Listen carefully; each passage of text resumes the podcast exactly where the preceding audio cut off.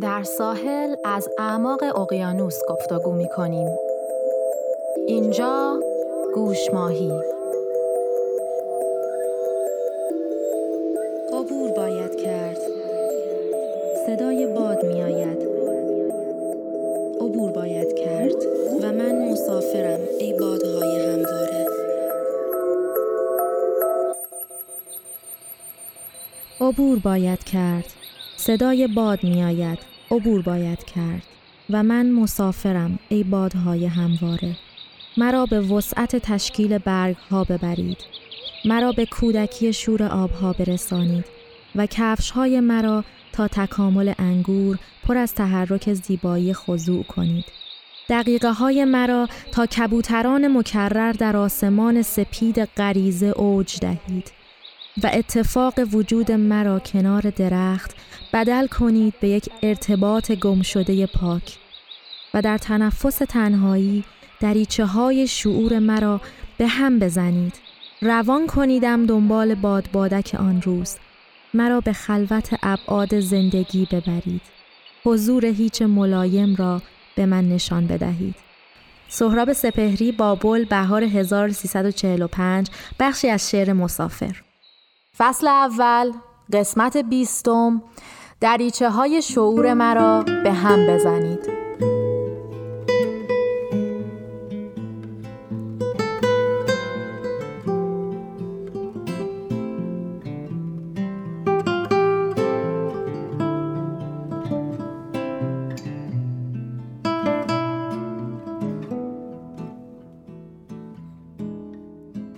سلام آنایتا. سلام مینا سلام به شنونده ها آنایتا امروز گفتگومون رو می‌خوام با یه سوال از خودت شروع کنم. اون سوالم اینه که تو چقدر توی تصمیم گیریات به منطق و تفکر علمیت بها میدی و چقدر به اون حس دلت یا به قول خودمون شهود یا گات فیلینگت بها میدی؟ فکر کنم خیلی بستگی به اولا که نوع تصمیم داره. یعنی منظورم که چقدر بزرگ و تاثیرگذار باشه نتیجه اون تصمیم. اما شده موقع هایی که عقل و منطقم یه چیزی رو میگه منتها من با هر روشی که عقل و منطق میگه میرم جلو ولی اون راه جواب نمیده. و در نهایت برمیگردم به چیزی که از اول دلم می‌گفت و خیلی بهش توجه نمی کردم یعنی من احساسم اینه که زور شهود بیشتره تا منطق. حداقل برای من احساس می‌کنم اینجوری هستش. بعد این شهوده معمولا چه شکلیه؟ مثلا موقعی که یه چیزی پیش میاد و می‌خوای یه تصمیمی بگیری یا در مورد یه چیزی یه ایده ای داشته باشی یهو به ذهنت می‌رسه؟ بیشتر انگار که مثلا یه ویو کلی هستش. یه یه مسیره مثلا یه یه هدف هایی هست. یه با ارزش های من انگار داره کار می‌کنه میاد بالا. ولی عقل و منطقه داره با دو, تا چهار تا میره و لزوما من فکر می‌کنم عقل قد نمیده به اینکه بخواد چیزی که از درونت میجوشه رو بخواد پیدا کنه و بگه چیه. و آدم خودش هم به این موضوع توجه نمی‌کنه که واقعا چی می‌خواد یا یعنی فکر می‌کنی تو اون دو, دو تا چهار تا کردن تو ممکنه چه معیارایی رو ببینی که فکر می‌کنی از درونت نمیجوشه؟ الان چون گفتی که عقل وقتی که حالت شهود داره با ارزشات نزدیکتره. یعنی وقتی که دو دو تا چهار تا می‌کنی ممکنه ارزشات رو نادیده بگیری؟ می‌دونی من احساس می‌کنم که با عقل و منطق بیشتر آدم سعی می‌کنه که خودش دلیل بچینه و درستش کنه. ولیش احساسم اینه که شهود چیزیه که یه, یه تصمیم گیری بلند مدته که انگار از قبل انجام دادی. ناخدا و توی مواقعی یه ریاکشنی هستش که قبلا راجبش فکر کردی حالا غیر مستقیم. نمی‌دونم راستش رو بخوای. خب همین اصلا داستانش همینه. من این سوال پرسیدم برای همین گفتگو یکی دو دقیقه که به جفتمون و به شنونده هامون اینو نشون بدیم که کلا صحبت کردن راجب شهود صحبت گنگیه. یعنی اولا که تعریفش چیه؟ دوما که چجوری این حس به ما دست میده. خیلی به قولی با گفتگوی سابجکتیویه و نمی‌تونی دقیق در موردش صحبت کنی. ولی حالا توی حاله ای از ابهام به حال می‌خوایم امروز در مورد این مسئله شهود صحبت بکنیم. این که اصلا چیه؟ خوبیاش بدیاش کجاها بهش اعتماد کنیم کجاها نه. کدومامون داریم دست کمش می‌گیریم و این ابزار حالا مهم و از دست میدیم. یه جاهای کدومامون داریم با زیادی استفاده کردنش از شهود سمی یا شهودی که مسموم شده استفاده می‌کنیم. این بحث رو می‌خوایم پی بگیریم با دانش به اینکه با همین گفتگو دو دقیقه اولیه. این بحث بحث گنگه و در نهایت پاسخ آریا خیری نداره و قراره که در مجموع با جمعنی این صحبت هر کسی تو ذهن خودش هر جایی که هستش به تعادل و بالانس خودش یه کمی نزدیکتر بشه و یه تجربه بهتری داشته باشه.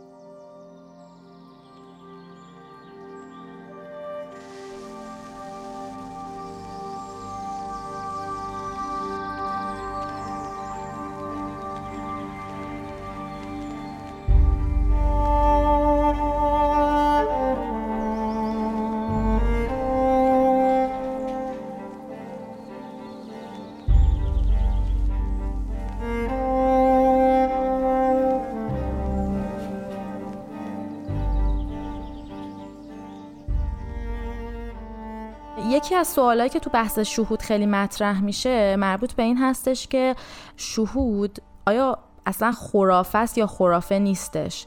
یعنی وقتی یه آدمایی میگن که یه حسی به من دست داد که به من گفتش که یه کلیتی چیه و من یه چیزی رو دیدم بزرگتر از خودم که منظور چیه؟ منظور اینکه مثلا بزرگتر از دانش خود اون آدم بزرگتر از تجربیات اون آدم هستش. در اون لحظه اون چیزایی که داره بهش فکر می‌کنه از اونا بزرگتر. آیا چنین چیزی می‌تونه وجود داشته باشه یا به طور کلی این یه چیز خرافیه؟ مثلا ممکنه طرف یه حس و حالی به هر دلیلی بهش دست داده باشه و داره علکی اینو بزرگش می‌کنه. داره بهش پروبال میده. این یه سوالیه که تو بحث شهود مثلا مطرح میشه که کجا هستش که این خطش کشیده میشه به سمت خرافه دیگه میره. شهود میگن که اونایی که در موردش متفکرن و نشستن کلی کار کردن میگن که شهود خودش خود به خودی خود خرافه نیستش. این اگه همچین چیزی می‌تونه وجود داشته باشه به معنای علمیش که حالا در موردش صحبت یا به معنایی که واقعیت داشته باشه می‌تونه باشه و یه ابزار باشه. منتها می‌تونه که منجر به ساخت تفکرات خرافی بشه. خیلی راحت می‌تونه به انحراف بره. مثل یه ابزاری میمونه که خیلی قویه ولی خیلی قوی و سریعه. یعنی سرعت یه سرعتش زیاد باشه تو احتیاج داری که بتونی فرمونش هم دست بگیری و کنترلش کنی. اگر که این اتفاق نیفته می‌تونه به خطا بره. اگه به مسیر درست بره می‌تونه منجر به خلاقیت بشه. می‌تونه منجر به یک دید جدید بشه. همونطور که تو گفتی. ولی اگه به سمت مسیر غلطی بخواد بره و ما فرمونش رو به وسیله همون اقلانیت که حالا می‌خوایم شهود و اقلانیت رو یه جوری در مقابل هم قرار یعنی بگیم دو تا ابزار مختلفن. اگه به کمک اقلانیت مدام چک نشه مدام کالیبره نشه می‌تونه به مسیر مسموم شدن و خرافی شدن پیش بره. میشه یه مثال بزنی در این مورد که چطوری عقل می‌تونه شهود رو کنترل کنه یا کالیبره کنه؟ آره ببین مثلا خیلی موقع شده میگیم که الان به من یه حسی دست داده که تصمیم درست مثلا نشستیم بین چند تا چیز تصمیم بگیریم. حس دلمون از اول میگه یکی از اونا رو به ما میگه. منتها ما وای میسیم میگیم که بذار منطقی بررسیش کنم. این شهوده رو پس از ذهنمون داریم ولی منطقی میشینیم بررسیش می‌کنیم. اصلا خیلی موقع هم نهایتا تهش به همون می‌رسیم که از اول دلمون گفته بوده.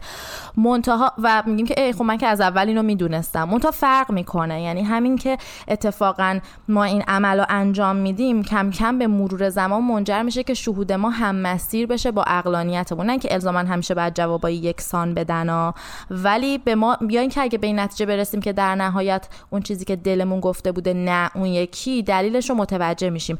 به قولی بین این دوتا یه کالیبریشنی پیدا می‌کنیم. بین این دوتا یه تعادلی پیدا می‌کنیم. شهود و خیلی قشنگ میشه با یک با نگاه کردن به کودکان خیلی بیشتر فهمیده. چون کودکان هنوز شاید اونقدری فهم بالغانشون رشد نکرده دست می‌ذارن روی کنجکاوی و هوش خودشون و از اون منابع استفاده می‌کنن. در حالی که یه فهم بالغانه معمولا مبناش گردآوری اطلاعات و پردازش داده هاست بر اساس عقل. و اون وقت یه سری داده یعنی که مثلا چه می‌دونم درک داده هایی که سخته یا داده هایی که اطلاعاتی که کدگذاری شده پیچیدگی داره. حالا بس چه به صورت بخواد اعداد باشه چه به صورت کلمات یا نمادها بخواد باشه. یه نگاه اینه که توانایی شناخت دنیا و خودمون در حالت اقلانیت که اسمشو می‌ذاریم علمی بیایم در حالت در برابر شهود قرارش بدیم. یعنی شهود رو بگیم چیه؟ بگیم هست تفکری به دور از روند علمی. روند علمی همون که تو گفتی دو دو تا چهار تا نمی‌دونم بیایم یه سری داده که تا الان داریم تجربه که تا الان داریم تجربه بقیه رو بذاریم به عنوان داده و بعد اونا رو پردازش بکنیم آنالیز بکنیم تحلیل بکنیم و یه تصمیمی بگیریم. این میشه نگاه علمی. اما حالا این شهوده اینجا چجوری میاد می‌تونه بیاد وسط؟ به این صورت که یه تفکر غیر خطی باشه به قولی که حالا با منطقم خیلی سازگار در نمیادش چارچوب نداره خیلی. ولی همین همین نوع تفکره یه بخش ضروری از تمام تحقیقات علمی بوده و هست. مثلا جاهایی که جهش های فکری صورت گرفته که, همیشه هم اولش به ظاهر غیر منطقی می اومده یعنی همیشه یه عالم از جامعه علمی عالم مخالفت باش می شده که همون گمان زنی های شهودی بوده به قولی که محرک و سوق دهنده اولیه خیلی تحقیقات علمی بوده. یه نگاه متفاوت و غیر خطی خارج از اون نگاه مرسومه که تو روند تحصیلی اون زمان آدما میآموختن. بعد یهو میومده باعث می‌شده که علوم جهش پیدا کنن و یه دیدگاه های جدیدی باز بشه به دنیای همون حتی علم. می‌دونی؟ به قولی نمی‌دونم. انگار مثلا از این دیدگاه اگه بهش نگاه کنی میشه گفت که اقلانیت الزاما علمی تر از شهود نیست. دو تا ابزارن واسه درک جهانه حتی می‌دونی حتی علم به قولی بگیم.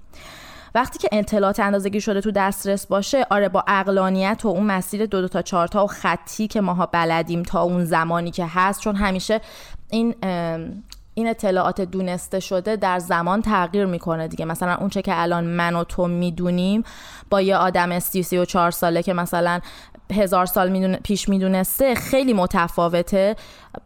500 سال دیگه بره جلو یه بچه کوچولو هم شاید اون اطلاعاتی که من تو امروز داریم داشته باشه و خیلی چیزایی بیشتر از این یا تو سی سی و چهار سالگیش بدونه. تو هر نقطه که علم و تحصیل و اینجور چیزا تو اون نقطه قرار داره پارادایم زمانه حالا هر چیزی که هست هر جوری که جهان رو اونا درک می‌کنن تو زمان خودشون اگر که اون اطلاعات به اندازه کافی برای درک یه سری مسائل در دسترس نباشه شهود می‌تونه به کمک بیاد. یعنی می‌تونه یه خط بره جلو یه جهشی رو باعث بشه.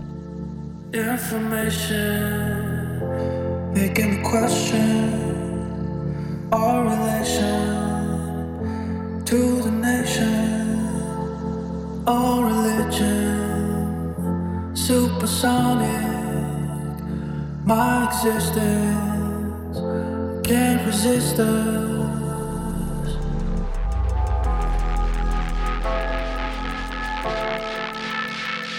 My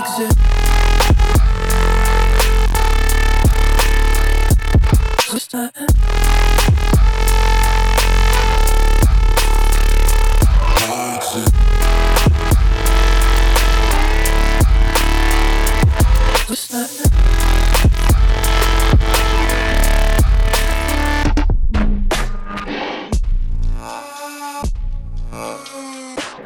الان چه مثالی یادم اومد؟ مثلا خیلی موقع ها اینجوریه که تو با یه آدمی برخورد می‌کنی بعد یه حسی بهت میگه که مثلا این آدم امروز تو مود خوبی نیست. اگرچه که اون داره با رفتار و لبخند داره رو صورت و داره کارایی رو می‌کنه که باید می‌کرد و طبیعی و مثل قبله و یه حسی بهت میگه که مثلا این حالش امروز خوب نیست. و این حس این شهوده بعد شروع می‌کنی میری باش صحبت می‌کنی در واقع همین که میگی داده داده ها رو آدم جمع می‌کنه و تحلیل می‌کنه ازش داده می‌گیری. مثلا میگی چطوری صداش رو میشنوی لحن صحبتش رو و نظرش رو حالا در مورد چیزی که می‌پرسی. و بعد حالا یه خورده تصمیم می‌گیری که شهود درست بوده یا مثلا خیلی آف بوده. بعد هی همینطور اندازه گیری می‌کنی به لحاظ ارتباطات انسانی و روانی اینه که توضیح دادی دقیقا تو حوزه شهود قرار می‌گیره. اون حسی که می‌گیریم از اینکه یه نفر به قول تو حالش امروز خوبه یا نیستش. یا در مورد اینکه ما مثلا میریم یه معامله بکنیم یه حس بدی می‌گیریم. احساس می‌کنیم طرف مثلا ممکنه که درست نباشه کلاهبرداری باشه. این این معامله ممکنه برداری باشه. و در اغلب مواقع هم میگن اینجور موقع ها به حس دل خودت اعتماد کن درسته؟ چون حالا چرا این حرف زده میشه؟ شهود توی این مورد تو اینطوری تفسیر میشه که میشه به در واقع همون مسیر سفید ذهنیمون ربطش دادش. اگر بیایم فکر کنیم که انسان برای فکر کردنش از دو تا مسیر دو تا مدل فکری استفاده می‌کنه. یکیش مسیر خاکستری یکیش هم مسیر سفید بگیم. مسیر خاکستری اون مسیریه که به صورت سریوار هستش و مسیر سفید اونه که به صورت موازیه. مسیر سری یعنی چی؟ یعنی همین. یک به اضافه یک مساوی دو. ضرب در فلان به اضافه این با اون اطلاعات با اون یکی دیتا با اون یکی تجربیاتی که شده. در نتیجه جواب اینه. این میشه یه مسیر کاملا تحلیلی و این یه مسیر یه مسیر دیگه اینه که با تمام تجربیاتی که ما داریم و در ما ذخیره شده از تمام تمام سالهای زندگیمون که حالا تازه بعضیام میگن فقط سالهای زندگیمون نیست بلکه می‌تونه چیزی باشه که در وجود ما ذخیره شده در دی ای ما از نسل‌های قبلی. اینم باز یه ایده که در این زمینه وجود داره که یه میگن نوزاد یه لوح سفید نیستش. یه چیزایی درونش این کودت هستش. درست مثل اینکه وقتی نوزاد به دنیا میاد می‌دونه که باید سینه مادرش رو بمکه. می‌دونی؟ یه چیزای اینطوری که در مورد غریزه ازش صحبت میشه به قول یا تجربیات نسل. در نسلی که از تکامل انسان مثلا الان توی اون فرد خاص الان توی مغزش قرار گرفته و هستش به هر صورت. حالا چه از قبل از تولدش چه در بعد از تولدش و اونچه که تو این زندگی از زمانی که از شکم مادرش اومده بیرون داره تجربه می‌کنه یه کالمه اطلاعاتی داره توی مغزش که به قولی به صورت حالا خطیوار نه ولی به صورتی که همه اینا رو به طور موازی و آنن پردازش بکنه و یه جوابی بده بیرون که اون جواب الزاما دقیق نیست ولی خیلی سریعه. خیلی سریعه. یعنی به سرعت از در مورد همون مثالی که تو زدی خطوط صورت اون فرد رو ذهنش اومده مثل یه کامپیوتر خیلی قوی با تمام خطوط صورت بغل چشم ها بغل لب نمی‌دونم. تمام حرکات صورتش رو تمام حرکات body language و دست ها و بقیه بدنش رو اومده مقایسه کرده با تمام تجربیاتی که در این سالها داشته و این حس بهش دست داده که یه چیزی اینجا غلطه. یه چیزی اینجا درست به نظر نمیاد. علیرغم اینکه به صورت خطی همه چیز درسته.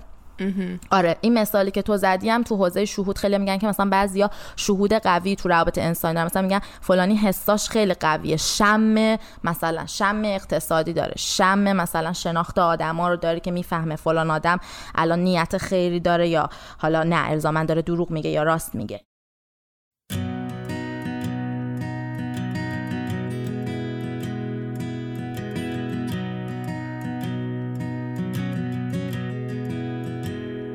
Guess I just feel like. I guess I just feel like. Nobody's honest, nobody's true. Everyone's lying to make it on through. I guess I just feel like.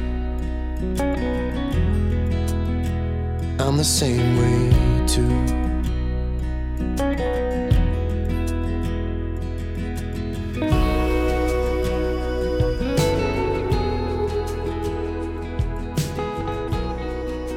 برگردیم به داستان علم. اونجایی که نمره 20 نظام آموزشی حاکم دستشون از پاسخ به یه سری سوالات کوتاهه که اینجا معمولا کی پیش میاد؟ تو لبه های دانش پیش میاد.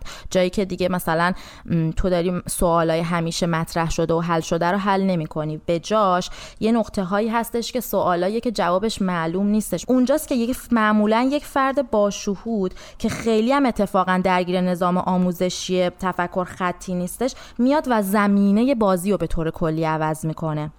زمینه بازی یا به قول اصطلاحی بگیم پارادایم رو عوض می‌کنه. چون از اطلاعات بیشکل و مبهم اما بینهایت میاد یه فهمی پیدا می‌کنه. یه فهم مفیدی از اونا پیدا می‌کنه. می‌دونی؟ به جای اینکه بیاد به همون روشی که همیشه رفته می‌شده بره میاد یه روش کاملا اصلا زمینه بازی رو همونطور که گفتیم عوض کنه بهترین جمله که میشه تفسیرش کرد همینه که زمینه بازی عوض میشه. یه مثال می‌زنم که باز توتوش خیلی بیشتر در بیادش. مثلا وقتی که فیزیک فیزیک نیوتونی بود یه سری از مسائل حل نمی‌شدن و همه آدما تو همون پارادایم نیوتونی داشتن بازی می‌کردن و سعی می‌کردن که معادلات حل بکنن. تا اینکه مثلا پارادایم عوض شد پارادایم کوانتومی اومد. بعد یه سری مسائلی که حل نشده بود حل شدش. تو اگه تا ابد می‌خواستی با همون تفکر بری جلو و اون نظام در واقع اقلانیت داخل نیوتونی رو دنبال کنی هیچ وقت به این دست پیدا نمی‌کردی. یا آدمایی که حالا خلاق خیلی هستن مخترع هستن معمولا کسایی هستن که تو اون حوزه میان یه دفعه زمین بازی رو اصلا عوض می‌کنن. به که تو هنوز تو همون تفکر فکر میگه اگه اینجوری باشه چی؟ یهو اصلا داستان عوض میشه. اینا رو توی حوزه شهودی در واقع قرارشون میدیم. برگردیم دوباره به اون حرف اولمون که مشکل شهود چی می‌تونه باشه خطرش چی باشه اینه که ما بخوایم شهود رو بکنیم سکاندار بکنیم اون اصل. یعنی ما اون ما در سیطره شهود بخوایم باشیم تا اینکه یعنی حالا خردمندانه بیایم شهود داشته باشیم عقله رو داشته باشیم از همه اینا در مجموعه استفاده کنیم. از مثالایی که به سمت شهودی هستش که به سمت خرافی میره یا به سمت زیادی بهش بها یعنی خودمون رو زیر سیطره شهود قرار دادن میشه به که به عنوان یه ابزار ازش استفاده کردن میشه اشاره کرد به اینکه آدمایی که مثلا میگن که الان من تمرکز کردم یه پیامی از آینده به من وارد شد. یه همچین تفکراتی یعنی آقا من آینده رو می‌تونم پیشگویی بکنم. حالا از طریق فال یا حالا پیشگویی های خواب به شکل کاملا زر در واقع از خواب استفاده کردن واسه پیش پیشگویی آینده که به, صورت کاملا زردش یعنی نه به صورت علمی که حالا خواب رو بررسی کنن تحقیقاتی و این حرفا نه به اون صورت نه و زیادی بها دادن به این موضوع بر اساسش تصمیمای زندگی رو گرفتن. از دید فیلسوفای اگزیستنشیال هم اگه بخوایم بهش نگاه کنیم میگن که انسان توی یه دنیای بیمعنی رها شده توی این دنیا پرتاب شده حالا یه فرصتی داره که به درون وجود خودش غلبه کنه و ببینه توی این دنیا چه خبره. بحران ها یا مواردی که تو مسائلی که توی این دنیا پیش میاد رو در ابتدا برخوردی که باشون داره این هستش که دچار شیدایی میشه به قولی در مقابلشون.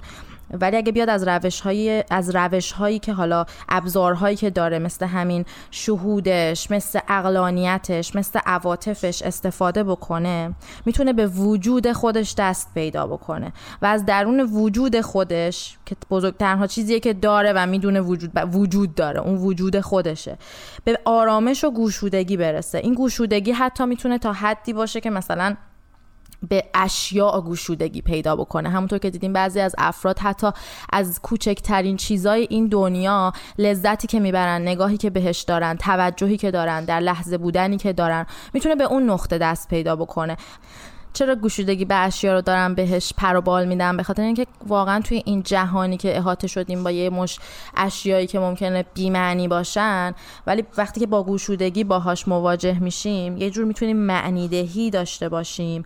حتی به این همین اشیا به پیوستگیاشون به اینکه چجوری با همدیگه در یه تناسبی دارن کار می‌کنن. حالا به هر سمتی که حالا هستش و من مینا می‌خوام اونو برداشت بکنم داره منو می‌بره. به کمک همون ابزارهایی که گفتم داریم و تمامشون هم اگه در سیطره یه چیزی به اسم خرد باشن. من می‌تونم با یه آرامش و گشودگی تو این جهان با آگاهی به وجود خودم به سمت جلو حرکت بکنم. یا در مسیر حالا همین زمان جلو هر چیزی که اسمش هستش چون من خودم خیلی منتظرم که شهود به زودی پارادایم زمان رو هم عوض کنه. برای خیلی زیاد رو زمانم فوکس نمی‌کنم تمرکز نمی‌کنم. این چیزی که گفتی منو یاد یه فیلمی انداخت از علی مصفا که همینطور مثل فیلم های اسخر فرهادی به شدت باز بود آخرش و اسم فیلم هم هست سیمای زنی در دوردست.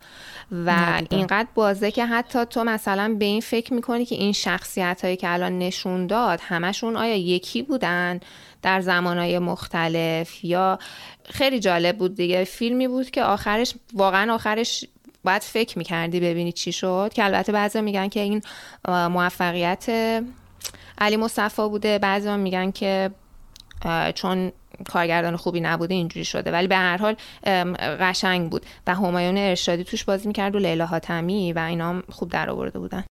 میرم نگاه می‌کنم ندیدم.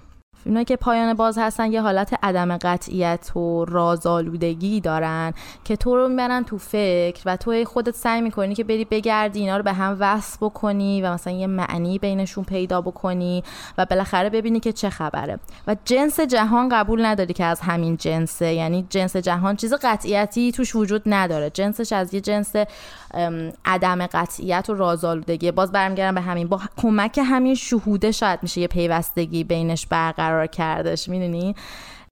ما فیلم ها رو فیلم هایی که اینطوری حالت رازآلودگی دارن یا پایان باز دارن یا فضاهای اون مدلی و یا حتی نقاشی های اونطوری آثار هنری اونطوری اگه دقت کرده باشی ما یه, یه حسی بهشون داریم که فارغ از اصلا تحلیلات در ابتدا به ساکن یه حسی بهشون داریم. ممکنه بعد برگردیم بخوایم تحلیلی بهش فکر بکنیم. ولی در طولی که داریم اون فیلم رو می‌بینیم خیلی حسی داریم. بعضی جاهاش رو دنبال می‌کنیم یا اون نقاشی رو می‌بینیم یا هر چیزی هر, اثر هنری که هستش. و شعر خیلی زیاد اینو توی خودش داره. یعنی ما یه لمسی از شعر داریم که اصلا ممکنه همونو به صورت مثلا یه سری کلمات بغل هم نگاش بکنی خیلی به صورت منطقی معنی نشه باشه. ولی تو بدون اینکه بخوای بگی چرا و چگونه یه درکی از اون قضیه داری. نمی‌دونم می‌تونم کلامم ببین می‌دونی این منو یاد چی انداخت؟ یاد کسایی انداخت که مذهبی هستن و میگن که مثلا قرآن رو ما می‌خونیم هر کسی که می‌خونه یه برداشتی می‌کنه از اون و نمی‌دونم چیزی که گفتی من یاد این موضوع اتفاقا اینی که الان گفتی خیلی جالبه. من یه کتابی داشتم میخوندم که از فکر کنم شفیه کتکنی بودش. میگفتش که حرفش این بود. اسم کتابم حتی یادم نمیاد. نقد ادبی یه کتاب دیگه ای بود. صحبتش این بود که متون به زبانهای دیگه برای آدم نشون داده که رمزالودگی بیشتری دارن. حالا همین که میگی مثل به قرآن برای ما معمولا هم واسه همین متون دینی به زبانهای دیگه یعنی برای هر گروه دیگه اکثرا این شکلیه.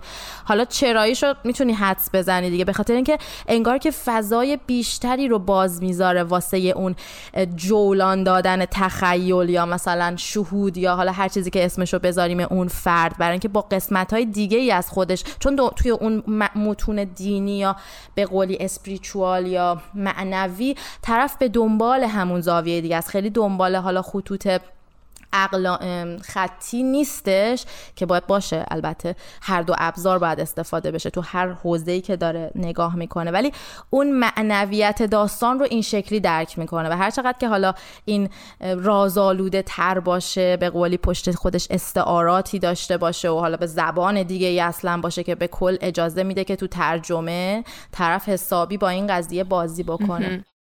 و آره می‌تونه دلیلش این باشه. و اینکه در آخرم با این ببندیم که مغز ما همیشه در حال تغییر هر چیز جدیدی که یاد می‌گیریم حتی همین پادکست رو از اول تا آخرش که گوش دادیم الان دیگه حتی من و تو که با همین گفتگو رو داشتیم مغزمون همونی که قبل بوده نیست چون یه مغز یه جریان سیال و به قولی اون concept neuros... neuroplasticity و این حرفا همیشه در حال تغییر با دونستن چیزهای جدید شهودش کالیبره میشه عقلش می‌تونه بیشتر استفاده بشه ازش یادگیریاش بیشتر میشه و می‌دونی اصلا دنیا رو می‌تونه از نگاه های دیگه ای نگاه کنه. این همواره می‌تونه در حال تغییر باشه با این یادگیری و دونستن بیشتر و دستبندی ها و نزد دادن های مختلف به همون به قول به قولی مغز و ذهن خودمون.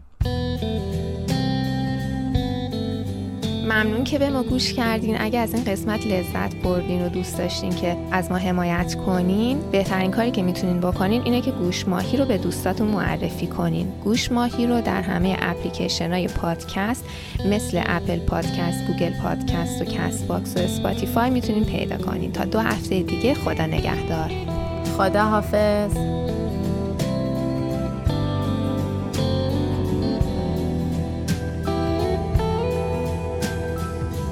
broken sky, heartaches that flowers won't mend.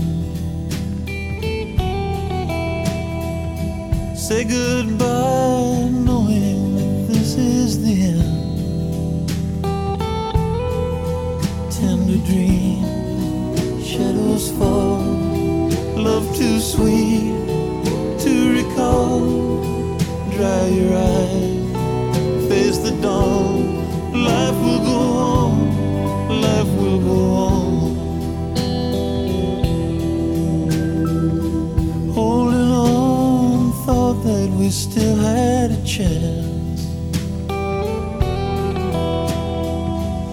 Letting go, this is the end of romance. Broken heart, find your way, make it through just this day. Face the world on your own. Life will go on, life will go on. There'll be blue skies, There'll be true love. Someday I'll hold you again. There'll be blue skies in a better world.